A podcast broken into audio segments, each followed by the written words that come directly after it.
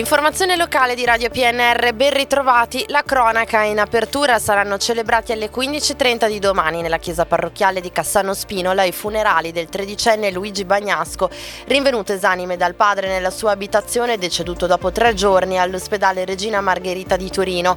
Il rosario alle 18.30 di oggi nella stessa chiesa di Cassano. Un commovente addio al ragazzo è stato tributato domenica scorsa allo stadio Girardengo di Novi Ligure per la partita tra Novese e Arquatese. Luigi Bagnasco era infatti un calciatore della formazione giovanissimi della Novese. I suoi compagni di squadra sono entrati in campo al fianco della prima squadra, tutti con il lutto al braccio, reggendo uno striscione con la scritta Gigi sempre con noi. E una donna è morta nell'incidente stradale che si è verificato domenica sera sulla provinciale 112 della Val Curone in frazione Selvapiana di Fabbrica Curone. Si tratta di Maria Luisa Gandolfo, 63 anni, residente a Godiasco, Salice Terme ed è morta per le gravi ferite riportate nello schianto finendo sbalzata fuori dall'auto dove viaggiava come passeggera guidata dal marito eh, Dino Benaglia di 71 anni trasportato in gravi condizioni all'ospedale di Tortona dove è stato ricoverato in rianimazione anche se non in pericolo di vita. L'allarme è stato dato da alcuni automobilisti di passaggio che hanno chiamato il 118. Sul posto sono poi arrivati i vigili del fuoco e i carabinieri della compagnia di Tortona. Oggi a Novi Ligure riaprono i servizi igienici pubblici. Sono situati nel parcheggio interrato al Movicentro sotto piazza Falcone Borsellino, adiacente alla stazione ferroviaria.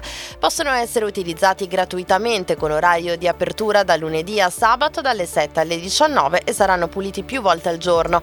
Ai servizi si può accedere dall'ingresso di Viale Saffi nei pressi del ponte ferroviario oppure dal parcheggio interrato di piazza eh, Falcone Borsellino. L'area è dotata di sistema di videosorveglianza. Paglieri SPA, una delle più importanti aziende della provincia, ha nominato Francesco Luiso nel ruolo di general manager. Il gruppo prosegue così nel proprio percorso di sviluppo intrapreso con il progetto Future Vision, iniziato a giugno 2022 con la nomina del nuovo board.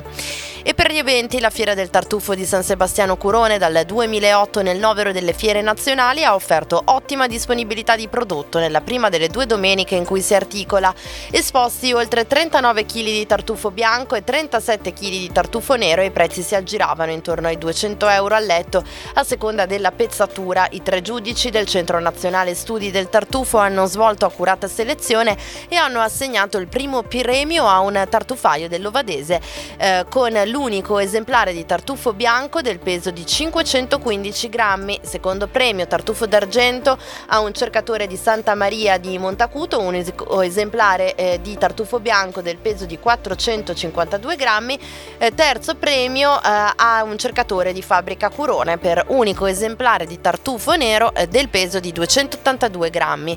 Si è poi svolta l'asta del tartufo, unico evento del genere a tenersi in Piemonte, a parte quello di Grinzani Cavour. Lo sport infine ha accolto eh, parzialmente il ricorso per ridurre la squalifica del centrocampista del Dertona Manasiev colpito da otto giornate di inibizione per aver toccato lievemente l'arbitro a seguito della sua espulsione.